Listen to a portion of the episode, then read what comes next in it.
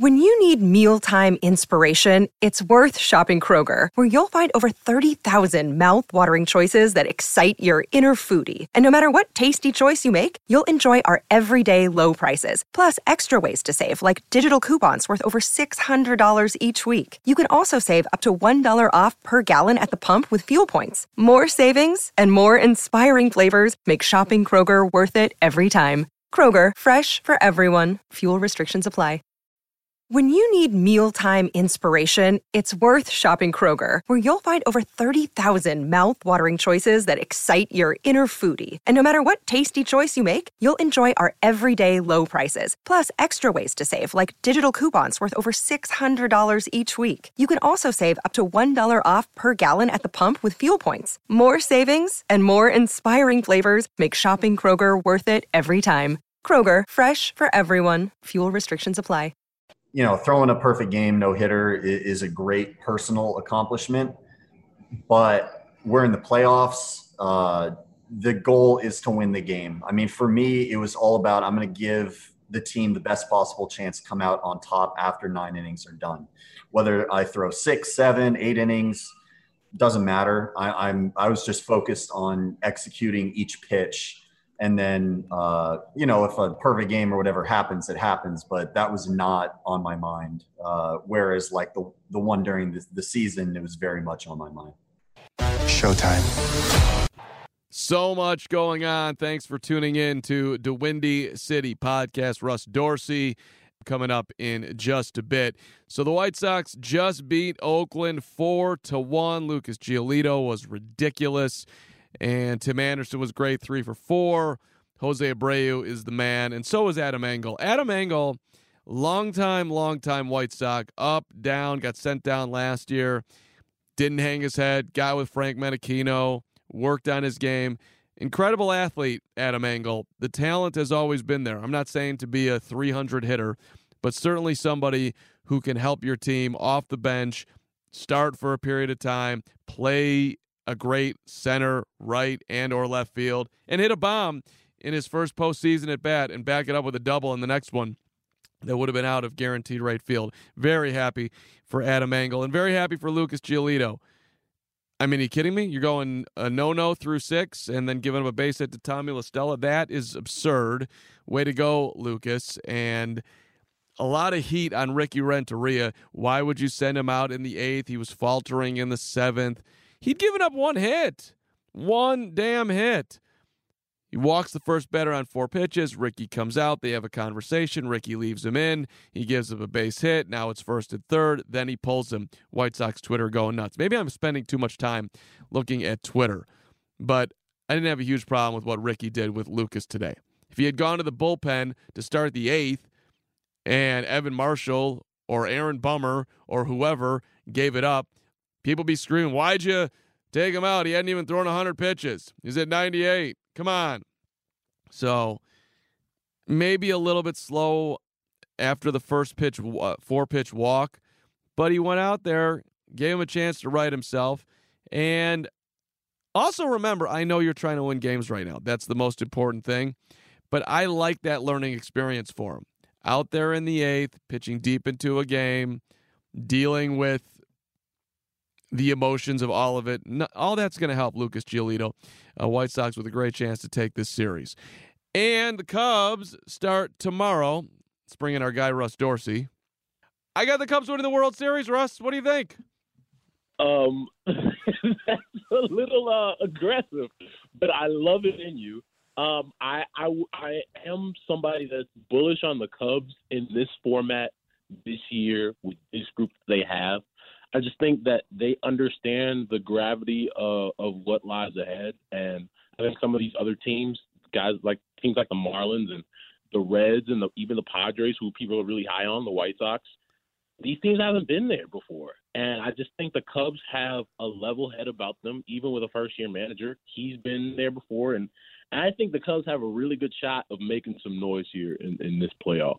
Yeah, I, for the record, I also had them losing to the Marlins, and I've got the White Sox winning the World Series and losing to Oakland, even though as we're talking right now, they're up one game to none. I mean, this is it's all crazy right now. The baseball playoffs always are, and especially in a pandemic year with 16 teams and three game series and all of it.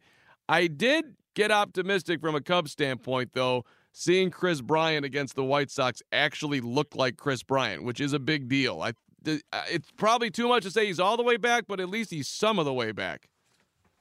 I think you're right. I think the, the swings he took against in the White Sox series were probably some of the best swings we've seen from Kris Bryant since last season. You know, even in, in spring training, he was still working his way, you know, into form. And then once the shutdown happened and he came back for for summer camp, it had taken taken him a while to get going. So to see him hit, hit the ball well, to swing with authority, and and really drive ball the ballpark. Like both of the homers that he hit over the weekend were not cheapies; those were bombs. So I think if the Cubs can get a little bit of that, and, and Kris Bryant is, certainly has a little edge to him, which I love to see. I think that can mean a really big thing for the Cubs this postseason. So one more on Bryant. He put out that he doesn't give an S about fan criticism and I just tweeted that, look, we all care about what people think about us. He can say that he's trying not to or whatever, but it does. Everybody wants to be loved, Russ Dorsey. I know I do. And even appreciated by the last guy who's got an egg for an avatar on Twitter. For some reason, that guy still just matters a little bit. Not not a lot, but you know what I'm saying. I I I feel like there's and there's this narrative going around on Kris now that maybe he can't handle the quote unquote big city and he might be better in a smaller market and I, which I dispute but it's also there's something about the way he said that that I'm like just name it honestly which he didn't really do. Maybe I'm making too much out of one quote. What was your reaction? I loved it I think Kris Bryant is one of the and you know this one of the nicest dudes in the world, no doubt. And I think he's been one of the best players that we've seen uh, in this city over the last five years, playing through injuries. This guy was a minor league player of the year, rookie of the year, MVP, World Series champion. Uh, and the year after that was still one of the top ten players in the game. Like this dude was has been an absolute stud. And then to get some of the criticism that he's done you know, he's lived up to every expectation that he's had and probably exceeded them. Uh, and so I think some of the, the narrative about Kris Bryant is idiotic, you yep. know, and, and people really don't understand, you know, the, the type of player and person that that dude is. And so for Kris to say that he doesn't give a expletive, I loved it because after a while, you can't please everybody. And I think Kris did care. I think Kris did care what his perception was. I think he cared about what people thought of him. And after a while, he was just like, honestly, I, I'm tired of it. Like, I don't. I there's there's just been so much criticism undeservedly, and you can't just come out and say, well, I don't deserve to get criticized because X, Y, and Z. He was just like, you know what, I don't care anymore. And and so I I really like it, and I think, you know, it was a, a moment for people to be like, all right, Kris Bryant. I think people related to Kris Bryant a lot more in that moment because it was the first time we had ever seen him one swear, but two to show that you know, and Kris has always been a, a really good quote and pretty thoughtful uh, when, once you you talk to him for a little bit. But it was the first time we got to see like real raw Kris Bryant. Okay. Come on, I know, I, know, I loved it. I, I, I do. Listen, first of all, let, let me just address all of that. Number one, anybody, and I hear this a lot who is like ready to move on from Kris Bryant. I'm like, hold on a second. The guy has been an absolutely phenomenal player. What are you missing? Everything that you just laid out. Rookie of the year, MVP, won the World Series, picked up the ground ball, threw it across the diamond. In Cubs history, that ball's thrown into the stands. He didn't throw it to the stands. He threw it to Anthony Rizzo. They won the World Series. And I'm not trying to hold on to 2016 either. But like, let's look at the resume. Last year, what did he have? An OPS over 900? Did he not? So he's having a bad year in a pandemic. Who cares? Would you rather that guy on your team or not on your team? I want Kris Bryant on my baseball team. And by the way, his price tag is going down. So all that's ridiculous. I just wish he would. And there's also been a lot for Kris Bryant in this time. I mean, the guy's six, what, six six, six five, whatever it is. He, yeah. It's not like he walks around and nobody recognizes him. There's been a lot on him, right? You won the World Series. He, he can't go anywhere. He's Kris Bryant. So if I'm him, like, look, I've been the most I've been great on the field. I've been great off the field. The fact that I'm getting criticized after having a bad year, it bothers the shit out of me. That's what I would like to, you know, that he would say. Does anybody? Right. And and I think that would have been more accurate. But it doesn't. It, at the end of the day, it doesn't matter if he's giving accurate comments on what he's feeling. But I'm just I'm trying to encourage guys, Russ, to name. It's okay to say you have feelings. That's what I'm trying to get at here. If, if people are trying to understand my end game as to why I'm even talking about it, like it's all right, put it out there. It bothers me when media people in this town who do this for a living and should know what type of baseball player I am for some reason are taking shots at me. That's absurd. That's what I I agree. You know? I agree. Okay. All right, I feel slightly better. Uh do you I, I can't name one Marlin Russ. What do you, what do you, what can you tell me about the Marlins? All right, the Miami Marlins are a young up and coming baseball team that you know, to be all, in all honesty, really surprised this year. They were the first team to have a COVID outbreak, and they survived that and decided, you know what? Screw the narrative of keeping kids down that can play at the big league level. We're just going to call everybody up. And they had this young stud by the name of Sandy Alcantara, who was an all star last year and is the young ace and young uh, workhorse of that rotation that continued to excel this year. Then they bring up their young phenom prospect, Sixto Sanchez, who who shoved at the big league level and really showed what he can do. And then they just have a, a bunch of uh, you know veterans mixed in to kind of take the pressure off the young guys. And they've won ball games and we're really competitive in one of the toughest divisions in the game. So they deserve to be here. You know, they might not be the best team. I don't expect them to beat the Cubs. I actually expect them to get swept by the Cubs. But that doesn't mean that the Marlins don't have a bright future. So uh, the one thing I will say is the Cubs should not take this team lightly and I've written about it two days in a row now, and and guys have have talked about the fact that you know they can't take them lightly because you you're going to be out that way, and if the Cubs go to a game three, that's where I would be concerned if I were them. So the best thing for the Cubs to do is win these first two games and not have to rely on Jon Lester uh, to start a game three. Even though I do think that Jon's pedigree in this situation comes in handy, I don't want it to, you shouldn't want it to get to that point until Jon has to start in the next round. So um, if the Cubs can win the first game, they're going to be headed to the bubble, man. Jon Lester should have walked up to both Jason Kipnis and Jason Heyward and grabbed them and said, "That will never happen again as as long as I'm on the mound." I they and then he should have walked over to Javy Baez. You will not go through another at bat when I'm on the mound and not know where you're going to go with the baseball in every single scenario. And he would have been uh, within his rights, by the way. That was a rough performance by the defense the last time he was out there. Really bad, really bad. Kipnis, that was his ball.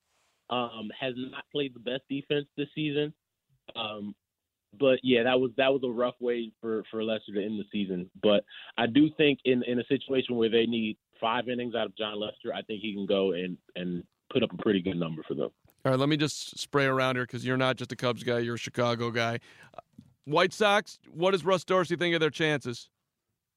I have had honestly, I have them losing the series to the A's um, in three. That's not that I don't think they're a good ball club. I just think that if just the same same thing as with the Cubs, if they have to go to a game three, that's where uh, it gets a little dicey for me because you don't necessarily have a third starter. I like Dane Dunning a lot, but uh, he struggled his last few outings.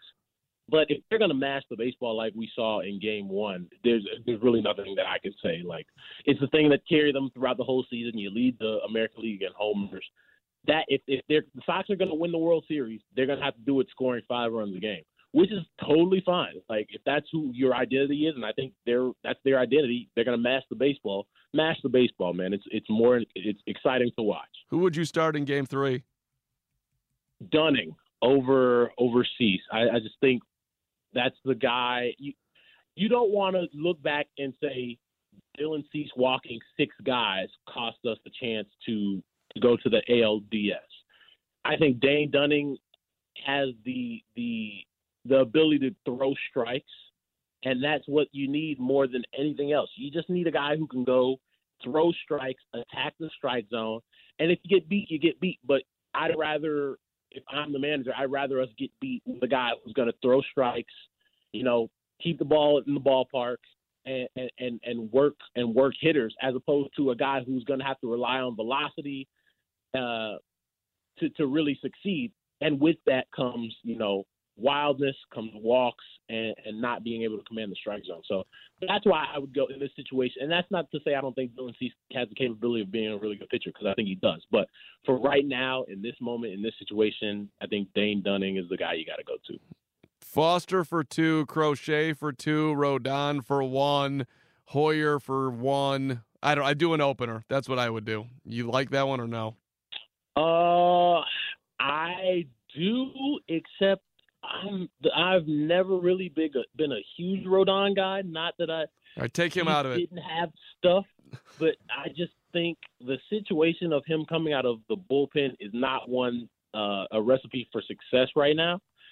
So I would open if you're gonna do that. I would open with. I'd open with Dunning for three, then go to Heuer or Foster for two, Crochet for two, Bummer, Colome, ball game. You still started Dunning. That doesn't count. You're yep, you, he does. He just just make him your opener and and go Johnny Allstaff after that. Yeah, he's he's not getting to anywhere close to the fifth inning if he starts. I think it probably will be. I don't even know who that. Yeah, Ricky's unpredictable at this point, but I guess if I had to bet, I'd say Dunning. Let's wrap up with this, uh, and I'm going to talk about this coming up here. But uh, is everything different with the Bears now that Nick Foles is the starting quarterback? I want to say yes, Carm, but history tells us there's an injury coming. I hope not. You know, you don't never wish that for a guy, but if if, a guy goes eight years between starting more than eleven games, you can't. You know, it, it becomes a trend after a while. So I think you're going to be able to see a more open offense. Uh, Matt Nagy is going to be able to go to a lot of different things in his playbook that he hasn't been able to do. Um, a lot more. Uh, I'm not gonna be pulling my hair out on Sunday saying just hit an open receiver downfield, wide open. Like I'm, I'm. It was it gotten it had gotten frustrating seeing, you know, Allen Robinson break free on or on a nine route, or, or Anthony Miller or Javon Wims break free and have a 45, 55 yard touchdown. All you got to do is is put it in the basket for him, uh, and that ball be underthrown or overthrown. So Nick Foles, that's his specialty, can get the ball to guys downfield, and I'm excited to to see what this does for the Bears offense going forward. I'm really happy for David Montgomery uh, because I think this is going to open things up for him. And unfortunately, Tarik going down sucks but I think we're really going to get to see what David Montgomery is all about. Watch out for Artavis Pierce. I'm telling you, I watched his highlights at Oregon State. I'm very excited. Your about, guy? Yeah, that's your guy. I, I'm. I, I don't know if I want to go all the way to my guy, but uh, he's like half my guy at least. He looks sweet, nice, exciting. As, listen, I, you can give him five, six touches, but I want David Montgomery getting 20 touches 20, Carm. Okay, okay. I got no problem with that. Dave Montgomery catches the ball to the backfield at Iowa State. Let's see what he can do. And, he, and that whole offense, by the way, should be thrilled that Nick Foles is at the controls. It's gonna, it's, it's to me, it's a different Bears team. I don't know if they're gonna win the Super Bowl. Nobody knows that, but you, you get my point. This, I think it's, uh, I think it's super exciting, Russ. Let, let's wrap up with this. Cubs Sox World Series, baby. Let's just let's just leave it at that. Cubs Sox World Series. You're going to cover it. You're going to the damn bubble in Texas. That's what's happening. I'm going to say it into reality. Dorsey deserves to cover a Cubs Sox World Series in his first year. Listen, this year's been crazy. I'm just hoping that the Cubs can win two, so I can at least cover one round of the bubble. So, you know, if if there's a Sox Cubs World Series, book me. I'm coming back on the pod. You're coming back regardless, but yes, I will not. that, that works for me. I can't let you out of here. You're too good. Russ, good to be with you. Thanks for being on. Thanks, buddy. I appreciate you. All right, two things to wrap up on here. Number one, Nick Foles literally changes everything for the Bears. Changes everything. He's an actual quarterback who can read defenses, knows what he's doing, makes accurate throws, is going to galvanize the team. You saw him going up and down the sidelines. I understand he's not Joe Montana, he's not Dan Marino, He's Nick Foles. I get it. But Nick Foles won a Super Bowl, and the Bears have a really good defense that seems to, be getting a little bit better. And Allen Robinson is having a phenomenal year. I'm a little worried about Tarik Cohen, how they replace him, but I am excited about the young man out of Oregon State, Artavis Pierce. If you go and look at his highlights, he looks sweet. So I don't know how much of an opportunity Matt Nagy's going to give him, but he was he is fast, he is elusive, kind of under the radar. Didn't get a whole lot of time at Oregon State. I guess was playing behind somebody who was playing better. Whatever. I like him. I'm interested to see what he'll do. I'm not saying he'll be as good as Tarik, but I think there's enough to cover it with Pierce, who's now elevated from the practice squad. David Montgomery caught a bunch of balls out of the backfield at Iowa State. And Cordarrelle Patterson, I mean, come on, the guy looks ridiculous. The Bears have completely become a whole different story and sitting here at 3 and 0. All right, wrapping it up, Scottie Pippen. He's getting crushed for being sour Scottie Pippen because in an interview with with Forbes, he told Chris Cason, who has been covering the Bulls for a long time, quote, if you're looking at it from a fan perspective, I'm not impressed with what the Bulls did. I don't think they've made any dramatic changes that are going to change who they are as a team. That's just my personal opinion. I like Billy Donovan as a person, but I don't think he's proved anything in the NBA that proves he's worth investing in and bringing a team up that needs help like Chicago does. They're a team that's been struggling for a long time, to me, I don't see the value he brings to them. He's going to be a coach, but there are a lot of them out there. He didn't do anything special in OKC that warranted him a second opportunity. That's just my opinion. So, two things here. Scottie's coming off his bitter, which he probably doesn't care about. Um, he could have said something as simple as, look, they had Jim Boylen as their head coach. Anyone who comes in is going to be better. But the whole Billy Donovan's done nothing thing, hold on a second, Pip. He was just named the National Basketball Coaches Association Coach of the Year in 2020. Um, there's that's one thing he's done. And granted, okay, fine, awards are awards; they don't mean a whole lot. But nobody had the Thunder in the playoffs this year. I mean, Chris Paul was supposed to be going to a team that was going to win 30 games. They made the playoffs. They were in a seven-game series, so you got to give him some credit for that. Now, you also blew a 3 1 lead with Russell Westbrook and Kevin Durant and ended up losing to Golden State and all that. And KD ends up leaving. So that wasn't great. But again, he's replacing Jim Boylen. So it's going to look better. I do think it's really interesting, though. Doc Rivers getting fired a week later. Maybe Doc got too much credit for being a great coach in Boston and LA, but he would have been phenomenal as the face of the Bulls. Billy Donovan may be great, but if you told me I could have Donovan or Doc, I would have taken Doc because the Bulls are a long way away from blowing three games to one series, which is becoming a Doc Rivers forte. And Billy Donovan did the same thing. And Doc's a Chicagoan. Doc's just incredibly cool. Uh, but back to Pip. Eh, Scottie, leave well enough alone. We'll see how he does. Bottom line, they need some more talent.